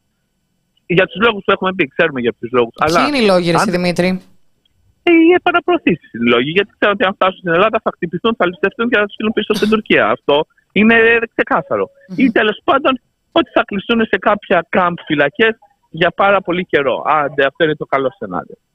Ε, αυτοί οι κομμάτες του ελληνικού λιμενικού πήγαν λοιπόν για να κάνουν τη δουλειά που πρέπει να κάνουν, να εξασφαλίσουν τη σωματική ακαιρεότητα του καπετάνιου και του πληρώματος, ώστε να φτάσουν με ασφάλεια στο λιμάνι όπως φτάσανε. Αν ο καθένας έκανε το ρόλο που έχει, θα ήταν πολύ λιγότεροι και οι πληγμένοι και οι εγκληματίες. Ε, χρειάζεται η αστυνομία. Εγώ δεν θα πω όχι στην αστυνομία. Χρειάζεται η αστυνομία που κάνει τη δουλειά της. Και θα σε ρωτήσω εγώ. Άρα εκείνη ήταν ο καπετάνιος και ήταν εκείνος και η γη του. Όχι, όχι, όχι, όχι, όχι. Όχι, όχι, όχι, όχι, όχι, όχι, όχι, όχι, όχι. Ο, ο, καπετάνιος, ο καπετάνιος που σας λέω ότι απειλούνταν να πάει στην Ιταλία. Ήτανε του Freedom. Ήταν του Freedom Line. Α, ο Μαλτέζος άρα. Ακριβώς. Και, και δέχτηκε Έλληνας, Μαλτέζικο το σκάφος και ναι. δέχτηκε επίθεση από όλο το σκάφος και από τους 170. Στην αρχή πήγαν οι άντρες, μετά πηγαίναν γυναίκες και μωρά, μετά πηγαίναν γυναίκες και ρίχναν τα μωρά τους και λέγανε θα τα πετάξουμε κάτω από τη θάλασσα, στη θάλασσα. Μην μας πάτε στην Ελλάδα. Μάλιστα. Αυτά είναι οι καταθέσεις που υπάρχουν μέσα. Η Ελλάδα σαν Λιβύη. Η Ελλάδα, όχι, μην μας πάτε εκεί. Αυτό είναι τρομακτικό για μένα. Και η κατηγορία μετά που βρίσκουμε να κατηγορήσουμε μια οικογένεια που ήταν εκεί πατέρ, ε, παππούς, παιδιά, εγγόνια, γυναίκες, ε, και αυτό είναι τρομακτικό. Πώς έγινε η επιλογή, Γιατί από ό,τι καταλαβαίνω τώρα, τα πέντε μέλη της οικογένειας θα βρίσκονται στο ειδόλιο του κατηγορουμένου ως διακινητές και οι υπόλοιποι, παππούς, μαμά, μωρά, παίρνουν άσυλο. Έτσι δεν είναι; Ε, ο παππούς είναι γι' αυτό φυλακή. Οι γυναίκες παίρνουν άσυλο. Ωραία. Άρα ε... οι γυναίκες άσυλο και οι άλλοι στο ειδόλιο. Πώς κατάφεραν ναι. να ενοχοποιήσουν εκείνους, με τι κατηγορία; Γιατί εκείνους, ναι είναι, είναι η απορία που έχουμε κι εμείς. ε, υπάρχουν τρεις οι οποίοι δικοί μας λένε ότι προφανώς αυτοί ήταν μέρος.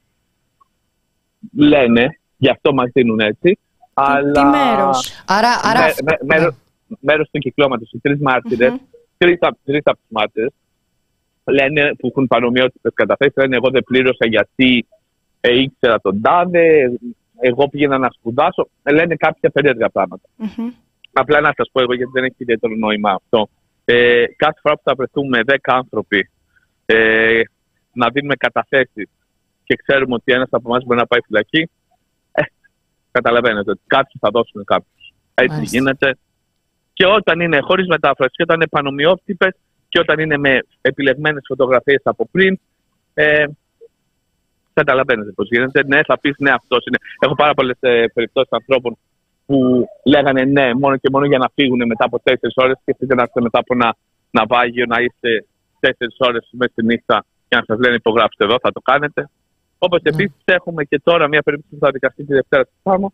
Τους ανθρώπους τους πέρανε κάθε μέρα από το κάμπ, τους πηγαίνουν κάθε μέρα στην ασφάλεια, μέχρι που επιτέλους είπαν Α, ναι, ξέρετε τι αυτός ήταν. Και μετά όταν ήρθαν και τους βρήκαμε, λένε μας πίεσαν ε, και πήγαν σε συμβολιογράφο και είπαν ότι πιέστηκαν και τα αυτά. Αυτά είναι καθημερινές πρακτικές. Και μιλάμε για ανθρώπους που είναι παράνομοι εκείνη τη στιγμή, που φοβούνται για το μέλλον τους. Θα πούνε ό,τι συζητήσει η αστυνομία. Εδώ έχουμε περιπτώσεις που κάνανε επαναπροωθήσεις άνθρωποι στον Εύρο ε, για, να, για να μην δυσαρεστήσουν την αστυνομία. Οι ίδιοι οι πρόσφυγες να κάνουν επαναπροωθήσεις ναι, για να μην δυσαρεστήσουν. Ακριβώς. Έτσι είναι. Δυστυχώς τόσο ευάλωτοι άνθρωποι είναι ανοιχτοί στο να πούνε ό,τι θέλουν. Οπότε όταν τους υποδείξεις τον ένοχο, με χαρά θα πούνε ναι, αυτός ήταν για να την δώσω αυτή και η οικογένεια. Και είναι και ανθρώπινο, δεν τους κατηγορώ, νομίζω θα έκανα το ίδιο. Και μέσα σε όλα το επίσης χειρότερο που έρχεται έτσι να προσθεθεί κερασάκι στην τούρτα είναι αυτό που μας είπες στην αρχή, ότι έξω από τη φούσκα μας οι άνθρωποι αδιαφορούν, μάλλον στην καλύτερη, στη χειρότερη χαίρονται κιόλας για όλα αυτά. ναι, ε, ήταν πολύ στον καιρό που προσπαθούσα να εξηγήσω ότι δεν είναι δουλέμποροι ακόμα καμιά φορά είναι φορέξει προσπαθώ, τους λένε δουλέμπορους. Ε, και λέω ρε παιδιά, ο δουλέμπορος πήγαινε και τους έπαιρνε από τα χωριά τους να τους πουλούσε σκλάβου. Ενώ εδώ μιλάμε για ανθρώπους που πληρώνουν, παρακαλάνε να μπουν σε μια βάρκα για να έρθουν. Ε, παλιά λοιπόν προσπαθούσα να πείσω τους ανθρώπους εκτός φούσκα ότι είναι έτσι. Τώρα απλά λέω πάνω υπερασπιστώ ένα δουλέμπορο και το ξεπερνάω και εγώ και αυτοί και είναι όλοι χαρούμενοι. Δηλαδή είναι χαρούμενοι, έχουν, έχουν τόσο σαφή άποψη για όσα συμβαίνουν χωρίς να έχουν γνωρίσει ούτε έναν άνθρωπο, ούτε ένα κατηγορούμενο, ούτε ένα πρόσφυγα, αλλά είναι τόσο μεγάλη η πεποίθησή τους που δεν μπορούν να αλλάξουν. Και έτσι τώρα, αν πούμε ότι πνίγηκαν 100 άνθρωποι που είχαν ανάγκη, είναι ικανοί να πούνε ναι, σιγά να μην πνίγηκαν και σαν τη μικρή Μαρία. Είναι ικανοί Ναι. να γελάσουν με, το, με τη διαδικασία και να αρνηθούν ότι συνέβη και να πούνε ότι κάτι άλλο έχει γίνει. Πνίγηκαν μεν, αλλά είναι κάτι άλλο από αυτό που νομίζουμε. Δεν είναι οι συνοριακές πολιτικές, Αντιλαμβάνομαι δεν είναι ότι οι είναι- πράξτε, Είναι τρομακτικό. δεν είναι όλα αυτά. Και Άρα, ναι, συγγνώμη, εγώ. Είμαι και σίγουρη, δυστυχώς, μακάρι να μην βγω αληθινή, ότι αυτό το πράγμα θα το δούμε και σε τηλεοπτικά παράθυρα από πολιτικούς. Σίγουρα κάποιος θα ξεστομίσει την υπόθεση της μικρής Μαρίας. Είναι η γνωστή καραμέλα στο στόμα τους. Ναι, συνέχισε. Και, σε δίκους. και θα, βρου- θα βρουν και έναν τρόπο να πούνε ότι δεν ξέρω πώς θα γίνει αυτό, αλλά θα το καταφέρουν ότι η πολιτική των ανοιχτών συνόρων είναι που οδηγεί σε αυτά τα ναυάγια. Ναι, ναι, ναι. Δεν ξέρω, πο- δεν ξέρω πώς θα το καταφέρουν, αλλά θα πούνε ότι επειδή τους περιμένουμε εδώ ή επειδή οι ΜΚΟ τους λένε να έρθουν, ό,τι μπορείτε να σκεφτείτε, γι' αυτό πλήγονται. Αν δεν καταλάβουμε όλοι ότι ο μόνος τρόπος να καταπολεμήσεις τους διακινητές και τους πνιγμούς είναι οι ασφαλεί δρόμοι να υποβάλει κάποιος το άσυλό του και οι ασφαλεί δρόμοι μετανάστευσης, δεν θα αλλάξει ποτέ τίποτα. Κάποιοι θα πνίγονται και εμείς θα τα συζητάμε ξανά και ξανά. Ναι. Ε, Δημήτρη, να σε ρωτήσω κάτι. Ε, αύριο, ποιους έχεις μάρτυρες; Αύριο θα είναι μαζί μας ο Ιάκωνα Απιστολόπουλο, προκειμένου να εξηγήσει, το έχει κάνει και άλλες φορές σε δικαστήρια, να εξηγήσει την τακτική των διακινητών να μην μπαίνουν οι ίδιοι σε σκάφη που κινδυνεύουν να πνιγούν. Για την επιλο... Ότι ακόμα και αν ήταν αυτοί στο τιμόνι, δεν είναι οι διακινητές, Μμμ. γιατί δεν ρισκάρει κανένα να πληγεί. Ε, πόσο επικίνδυνο είναι ένα τέτοιο ταξίδι, πώς, γιατί επιλέγουν τη διαδρομή της Καλαβρίας μέσω Ιταλίας, τέτοια πράγματα. Να σου πω την αλήθεια, δεν ξέρω. Η Ρόδος είναι ιδιαίτερα σκληρή. Δεν ξέρω αν πραγματικά θα μας ακούσουν. Μπορεί και να μην Αλλά τον δεχτούν ελπίζω καν ότι- σαν μάρτυρα, λες. Όχι, όχι, αυτό δεν υπάρχει περίπτωση. Σίγουρα θα τον δεχτούν. Δεν το ξέρω αν έχουμε θα δει γίνει αυτό, αυτά το που- Για έχουμε λίγο δει. μπορεί. Ναι, ναι, ναι. Ε, όχι, όχι, τώρα θα τον δεχτούν. Ε, ε, και θα είναι και τρία μέλη της οικογένειας, οι γυναίκες που έχουν πάρει άσυλο, θα έρθουν και αυτές από την ΚΟ, προκειμένου να καταθέσουμε. Ε, και ε, μ, τι ήθελα... Α, ναι. Πότε έγινε το ναυάγιο, Ε, 28 Ιουνίου του 2022. άρα είναι μέσα τουλάχιστον ένα χρόνο. Είναι, είναι ένα χρόνο. Είναι ένα χρόνο. Μάλιστα. Και για πού στοχεύετε, για μεταβολή της κατηγορίας, σε διευκόλυνση; Ε, ναι, αυτό είναι ένα άλλο τραγικό. Ότι είναι τόσο αυστηρές οι ποινές που για αυτούς τους ανθρώπους εμείς απλά θέλουμε να πάμε να πάρουμε ένοχη, αλλά όχι τόσο ένοχη και να κάτσουν δύο-τρία χρόνια στη φυλακή και το θεωρούμε επιτυχία. Είναι τόσο χαμηλός ο πύχη που έχουμε. Όχι. Στην αυριανή υπε- υπόθεση, παρότι ξέρουμε ότι δεν θα γίνει, πάμε για αθώωση, δεν έχουμε καμία σχέση. Θα έχουμε μαζί μας και ένα συνάδελφο από το Συμβούλιο της Ευρώπης ε, ε, από το Στρασβούργο που θα συμπαρασταθεί ε, για τις καταθέσεις και τον τρόπο που πάρθηκαν. Ε, ο σκοπός μας είναι να βγουν αυτοί οι άνθρωποι μεν, αλλά να φτάσουμε μέχρι και το Ευρωπαϊκό Δικαστήριο για να δείξουμε και θέλουμε από την αρχή να υπάρχουν όλα τα επιχειρήματα για να δείξουμε την, ε, τα, τα λάθη που γίνονται, την προχειρότητα που γίνονται αυτές τις δικογραφίες και την αδικία την οποία εφίστανται άνθρωποι που κατηγορούνται χωρίς επαρκή στοιχεία. Μάλιστα. Εγώ, έχεις να Να ρωτήσεις τον κάτι; ευχαριστήσουμε. Δημήτρη, καλή επιτυχία αύριο. Θα επικοινωνήσουμε ξανά για τις εξελίξεις του δικαστηρίου. Είστε σε σούπερ μάρκετ ή σε αεροδρόμιο; Βλέπω ένα σχόλιο. Είμαι, ε, Δημήτρη, βγαίνει είμαι στο ανακοίνωση. αεροδρόμιο. Δες μήπως φεύγει η πτήση σου. Σε κατάλαβαν. Ε, ναι, ναι, ναι, είμαι στο αεροδρόμιο και βγήκε και ανακοίνωση και πάω και προς την πτήση μου.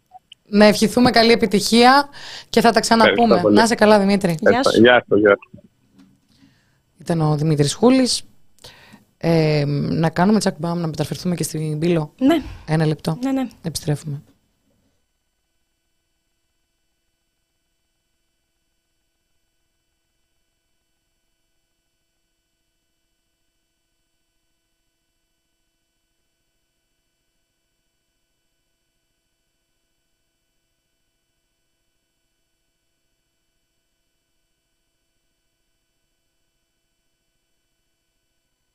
Και επιστρέψαμε. Νεκταρία σε έβγαλα λίγο απότομο στον αέρα. Ναι. Αλλά έχουμε καλεσμένο ιδιαίτερο και είναι στην πύλη, οπότε μην ε, καθυστερήσουμε καθόλου.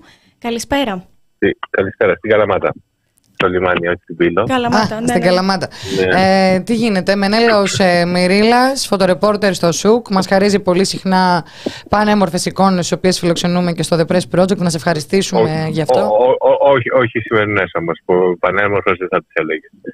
Ε, από, ε, καλλιτεχνικά όμορφες, να πούμε. Εντάξει, σήμερα. Τώρα, όχι, στο, δεν- περι- το περιεχόμενο είναι τραγικό. δεν, δεν προσπάθησα καν, ναι, ναι. Ναι, σήμερα είναι πολύ άσχημα τα πράγματα. Ε, και φανταστείτε ότι εγώ έχω έρθει αργά, δηλαδή γιατί με το που το διάβασα έφυγα κατευθείαν. Συγκλονιστικέ εικόνες και το πρωί που φαίναν τους επιζώντες. Ε, τους έχουν βάλει εδώ σε μια αποθήκη στο λιμάνι. Είναι απ' έξω, έχει στήσει ήδη το η, ε, UNHCR, ε, ε, δηλαδή έχουν στήσει σκηνές, έχουν δώσει ό,τι μπορούν σε βέλτες, στρώματα κτλ. Είναι μια ε, πολύ δύσκολη εικόνα. Είναι γύρω στα 70 άτομα μέσα σε μια αποθήκη, οι οποίοι είναι μη τραυματισμένοι σοβαρά, δεν είναι μερικοί ελαφριά. Είναι απλά πάρα πολύ ταλαιπωρημένοι. Υπάρχουν και άλλοι πάνω από 20 που είναι στο νοσοκομείο. Και υπάρχουν και πάρα πολλοί νεκροί. Το οποίο πιθανώς να μην μάθουμε και ποτέ πόσοι, αλλά νομίζω ότι ήδη λένε για πάνω από 70. Σωστά έχω. Μενέλα, ε, αυτό που ακούγεται είναι ότι οι ίδιοι οι διασωθέντες λένε ότι επέβαιναν 750 άτομα. Ναι, και οι Ιταλοί, και οι Ιταλοί το είπαν αυτό, που νομίζω ότι φτάσαν πρώτοι Ιταλοί. Άρα, άρα μιλάμε αυτή τη ναι. στιγμή για 500 αγνοούμενους. Ε, ναι, ίσως και παραπάνω, ναι. Μάλιστα. Επίσης, είναι λίγο περίεργο ότι η ανακοίνωση λέει για 104 διασωθέντες και ο άνθρωπος που είναι εκεί μας λέει είναι περίπου 70-70 και κάτι. Ναι, ναι και 20 τόσει στο νοσοκομείο. 20 στο νοσοκομείο, άρα κάπως ναι, έτσι. Ναι, είναι, η ανακοίνωση ναι, τα ναι. ξεχωρίζει και αυτά, αλλά τέλος πάντων δεν είναι η μοναδική. Ναι. Ε, ε, να σε ρωτήσουμε κάτι, Μενέλε. Έχει την ευκαιρία να μιλήσεις καθόλου με ανθρώπους; Ε, όχι, με ανθρώπους. Ε, ενώ που ήταν στο ναυάγιο, όχι. Ε, οι άνθρωποι, δηλαδή, η εικόνα που είχα όταν μπήκα μέσα, γιατί μπήκα μέσα, ε, ήταν και η πρόεδρος της Δημοκρατίας που είχε μόλις φτάσει και μπήκε για να δει τι, τι συμβαινει Ε, ήταν, έναν έβλεπα που καταλάβαινες ότι ήταν σύμπνιος και όρθιος. Ήταν όλοι ξαπλωμένοι, ε, κουκουλωμένοι και μάλλον και κοιμόντουσαν. Ε, δηλαδή, ε, ε, πρέπει να είναι εξαντλημένοι. Δηλαδή Εξαντλημένοι και ψυχολογικά. Και ψυχολογικά και σωματικά. Γιατί, ναι, δηλαδή. Πρέπει να... Χαμένοι είναι οι άνθρωποι. Mm. Άκουσες ναι. την πρόεδρο της Δημοκρατίας; Και αν πήγε στο νοσοκομείο. Όχι, δεν, στο νοσοκομείο πήγε, δεν ακολούθησα, έχει πάει και στο νοσοκομείο. Mm-hmm. Ε, μίλησε, δεν άκουσα, δεν, επειδή ξέρετε, έχω φωτογραφίσει, οπότε δεν δημοσιογραφώ, προτίμησα να μείνω λίγο με το θέμα μου. Mm-hmm. Ε, αλλά δεν, δεν νομίζω ότι υπάρχουν λόγια. Δηλαδή, να πεις τι. Ε, τις συνθήκες προσπαθούν να καταλάβουν όλοι. Πήρε λίγο το μου ότι κάτι πρόβλημα είχε με τη μηχανή του. Μου κάνει τρομερή εντύπωση ότι ήταν πολύ άπνοια. Δηλαδή, τρία από φόρ ε, χωρίς κύμα βουβό. Δύο. δύο ναι, ε, ναι χωρίς βουβό κύμα. Γιατί εντάξει, έχω δει δύο, δύο μποφόρ στο, στο Ιόνιο με, με, με κύμα πολύ μεγάλο. Αλλά δεν ξέρω, ρε παιδί μου, μου φαίνεται πάρα πολύ σε όλους φαίνεται πάρα πολύ περίεργο. Ταυτόχρονα φαίνεται πολλά πράγματα περίεργα γενικά. Είναι πάρα πολύ περίεργο το γεγονός ότι η ανακοίνωση του ελληνικού λιμενικού εμένει στο πόσες φορές οι πρόσφυγες αρνήθηκαν συνδρομή και την ώρα του ναυαγίου, την ώρα δηλαδή που 750 άνθρωποι έπεφταν στη θάλασσα, δεν υπήρχε κανείς τριγύρω. Δεν υπήρχε ναι. κανείς, ούτε παραπλέοντα πλοία, ούτε Ιταλικές αρχές, ούτε ελληνικές αρχές.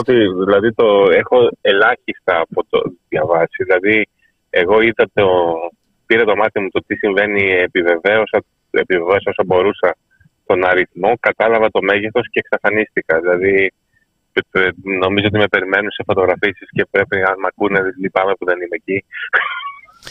Αλλά έφυγαν, έφυγαν δηλαδή, κατευθείαν. Δεν έχω ιδέα το τι. Δηλαδή θα το διαβάσω με την ηρεμία αργότερα.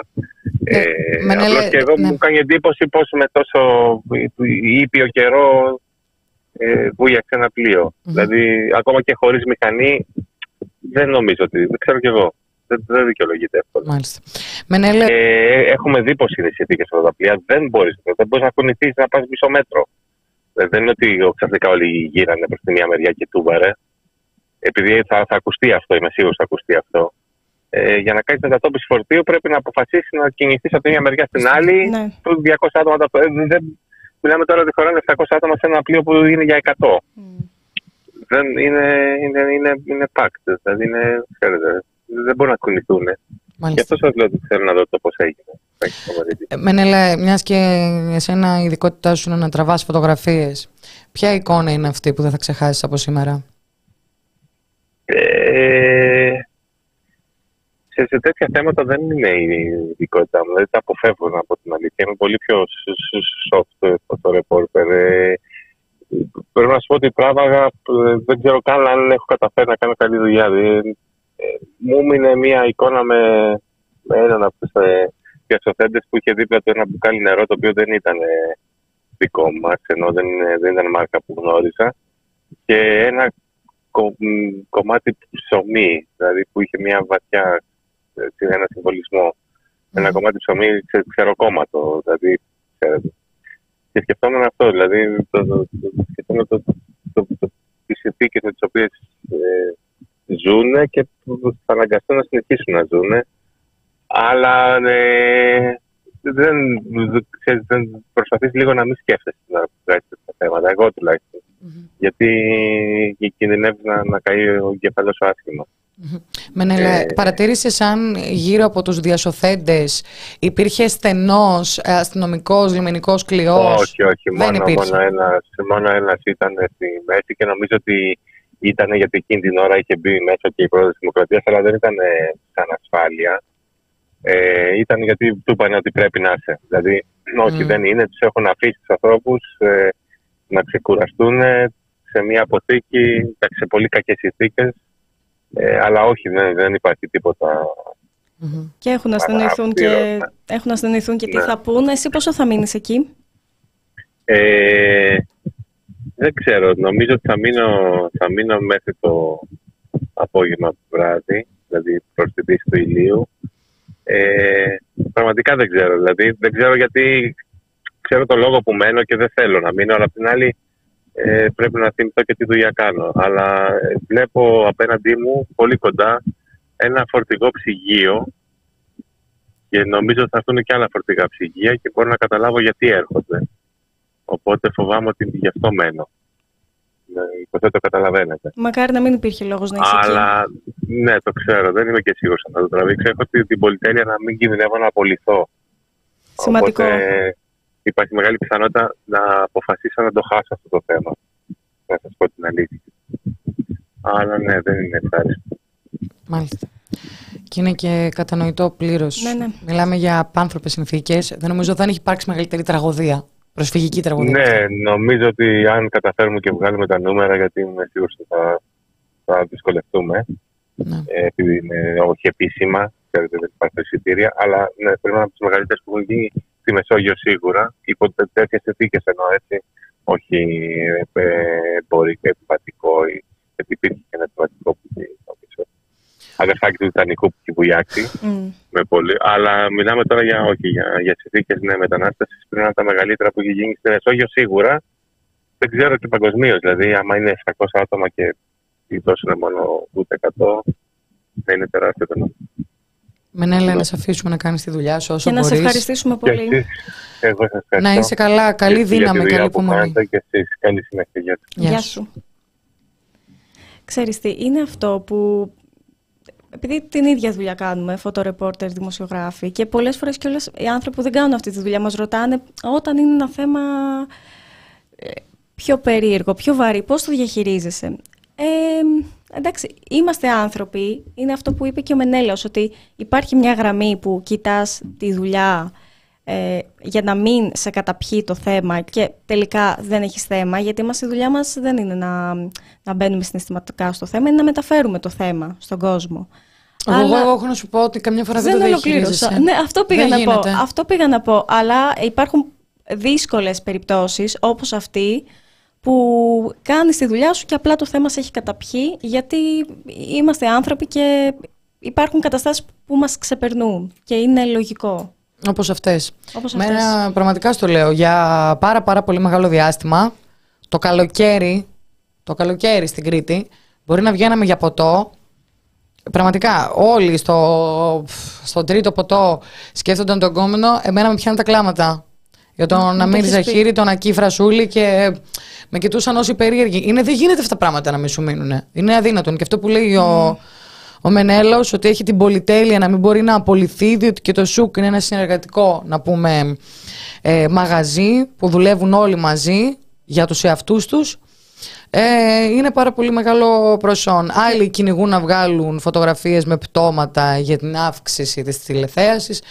Άλλοι επιλέγουν να κάνουν στην άκρη αυτό, αυτή την εικόνα για το να ίδιο, διαφυλάξουν την... Το ίδιο και με εμάς. Άλλος επιλέγει να βάλει τη φωτογραφία του νεκρού και έναν τίτλο «Δείτε εδώ τον πρώτο πρόσφυγα που πέθανε» και άλλοι επιλέγουν να κάνουν τη δουλειά τους. Απλά στο σημείο αυτό να πούμε και πόσο σπουδαία δουλειά κάνουν οι φωτορεπόρτερ. Ναι.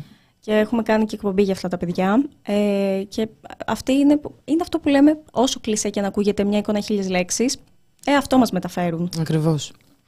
Και να μην κλέβετε φωτογραφίες, να βάζετε credits και αν θέλετε κάτι να αγοράζετε. Ε, να πούμε ότι τόση ώρα γράφουν, γράφουν, δεν έχουμε πει τίποτα για τα σχόλια.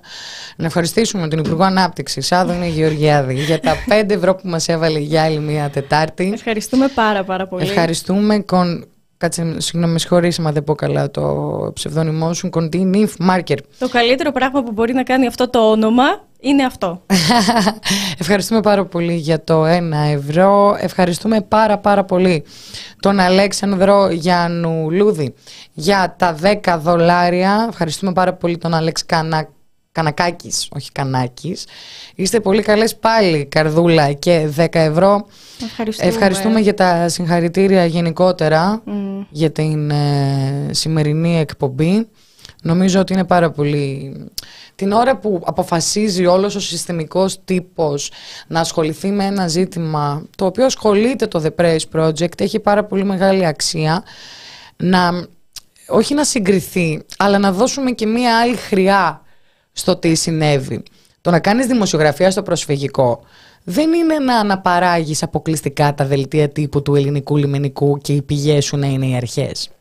Το πιθανότερο είναι να καταλήξεις σε περιπτώσεις όπως του φαρμακονησίου. Που όλοι έλεγαν τι ωραία διάσωση και ευχαριστούμε πάρα πολύ που μας σπουδέστηκαν με δάφνες στο ελληνικό λιμενικό. Και τελικά ήταν εκείνοι που ευθύνονταν, που αναποδογύρισε η βάρκα. Ο καθένας κάνει τη δουλειά του όπως νομίζει, όπως ε, θεωρεί και όπως κρίνει σωστά. Και ο κόσμος είναι εκεί να κρίνει ε, τι αξίζει, τι δεν αξίζει, τι θέλει, τι δεν θέλει, τι πληρώνει, τι δεν πληρώνει, γι' αυτό να στηρίζεται την ανεξάρτητη δημοσιογραφία. Και βασικά πλέον δεν λέω να στηρίζεται την ανεξάρτητη δημοσιογραφία, το παίρνω πίσω, να στηρίζεται το The Press Project, το μοναδικό μέσο ανεξάρτητο, που οι μοναδικοί χρηματοδότες μας είστε εσείς. Και για να το τονίζω σημαίνει ότι έχω κάποιον λόγο που το τονίζω, δεν το τονίζω έτσι επειδή θέλω να τονίσω μια λέξη. Είμαστε το μοναδικό μέσο που χρηματοδοτείται αποκλειστικά από εσάς και σας ευχαριστούμε πάρα πολύ. Ε, εχθές ήταν και μία μέρα δύσκολη για το ΠΡΕΣ γιατί ήταν η επέτειος μνήμης ε, από το θάνατο του Κώστα Εφήμερου, του ανθρώπου που έφτιαξε όλο αυτό το τεράστιο πράγμα. Ε, τον οποίο δεν γνωρίσαμε. Τον οποίο δυστυχώς δεν γνωρίσαμε. Να μπείτε να δείτε την εκπομπή. Ε, χάρηκα πάρα πολύ και για τα σχόλια γιατί έβλεπα το, πόσο τον ξέρετε και τον εκτιμάτε. Εντάξει, αν είναι δυνατόν να μην εκτιμάς αυτόν τον άνθρωπο. Τυχεροί όσοι τον γνωρίσατε. Ε, και έτσι ένα τέταρτο εχθές έλεγαν και τα παιδιά για το τι είναι όλο αυτό που κάνουμε στο The Press Project. Οπότε μπορείτε να, να μπείτε να δείτε περισσότερα και να μας στηρίζετε γιατί μπορεί να, να ανεβαίνουμε και να αυξανόμαστε αλλά αυτή η ανάπτυξη που λέγει ο Κωνσταντίνος είναι αργή, ε, είναι, είναι συνεχής αλλά είναι αργή, θα θέλαμε λίγο περισσότερο ε, και χαιρόμαστε παρόλα αυτά που αναγνωρίζετε τη δουλειά μας και μας στηρίζετε να συνεχίσετε να το κάνετε για να συνεχίσουμε να υπάρχουμε και να δημοσιογραφούμε. Και νομίζουμε πραγματικά ότι η αγάπη του κόσμου μας δίνει πραγματικά δύναμη στο να συνεχίζουμε να κάνουμε αυτό που κάνουμε. Το να βρίσκουμε πραγματικά νόημα στο να κάνουμε αυτό που κάνουμε. Όταν οι συνεχείς αποκαλύψεις όταν ο διεθνής διασυρμός δεν υδρώνει το αυτή της πολιτικής ηγεσίας, όταν η δημοσιογραφία που θα έπρεπε να είναι ο ρόλος της να ελέγχει και να πιέζει την εξουσία αυτό το διακύβευμα δεν το πετυχαίνει είναι πραγματικά βάλσαμο το γεγονός ότι τουλάχιστον αυτά που λέμε πιάνουν τόπο, διαμορφώνουν οι συνειδήσεις και δίνουν μια εναλλακτική πλευρά της πραγματικότητας στους πολίτες. Για μένα δεν είναι απλά και μόνο το ζήτημα επιβίωσης το να μας στηρίζετε. Είναι ζήτημα επιβράβευσης. Όταν όλοι οι άνθρωποι έπαθαν, οι προοδευτικοί τέλος πάντων, να χρησιμοποιήσω τη λέξη που χρησιμοποιεί αριστερά, προοδευτικός κόσμος, ε, έπαθαν τέλος πάντων το στραπάτσο με το 40% και εμένα με πιάσαν τα υπαρξιακά μου και έλεγα τι κάνω, τι κάνω, για ποιο λόγο το κάνω, με κίνδυνο το στιγματισμό, τα slaps, οτιδήποτε μπορεί να συμβεί στους συστημικούς δημοσιογράφους. Ήρθαν τα παιδιά να μου θυμίσουν ότι υπάρχουν αυτή τη στιγμή μερικές χιλιάδες άνθρωποι. Ποια ήρθε πρώτη όμως; Η Κρυεμπάρδη Γεωργία. Να μας πει ότι ξέρεις κάτι. Δεν πειράζει που δεν πέφτει ο Μητσοτάκης από τα ρεπορτάζ για τα pushbacks. Δεν πειράζει. Κανονικά θα πήρα τέλος πάντων. Αλλά στην. Ε, Ρομαντικό μου κορίτσι. Ναι, αλλά στο, στο, στην ορμπανική κοινωνία στην οποία ζούμε είναι απίστευτη επιβράβευση το γεγονός ότι αυτά που λέμε πιάνουν τόπο τουλάχιστον στους λίγους. Και επειδή. Καλά, δεν είστε λίγοι. Ο ρομαντισμός είναι για τους λίγους άλλωστε. Έτσι. Λίγοι ρομαντικοί. Σήμερα δεν έχεις κολλήσει που θα να πεις το η φύση δεν αγαπάει τα κενά. Δεν αγαπάει τα κενά η φύση, όπως και ιστορία κλπ. Ε, τι γράφουν; Τίποτα, αν μας ευχαριστούν και καλά λόγια και τέτοια. Και η Τατιάνα κάτι λένε, αν θέλετε να κάνετε έμετο, δείτε δηλώσεις Τατιάνα όπου μιλάει για επιβάρυνση της χώρας μας επειδή έχουν πάει 8 ασθενοφόρα. Αυτό που μας είπε ο Δημήτρης, ναι, ναι. Πειράζει, μας λένε που δεν πέφτει ο Μητσοτάκης λόγω των pushbacks, αλλά προχωράμε. Ε, το ξέρω ότι πειράζει, εννοώ ότι δεν είναι τελώς μάταιο το γεγονός ότι γράφουμε για τα pushbacks. Γιατί εγώ όριζα ότι είναι μάταιο από το γεγονός ότι δεν πέφτει.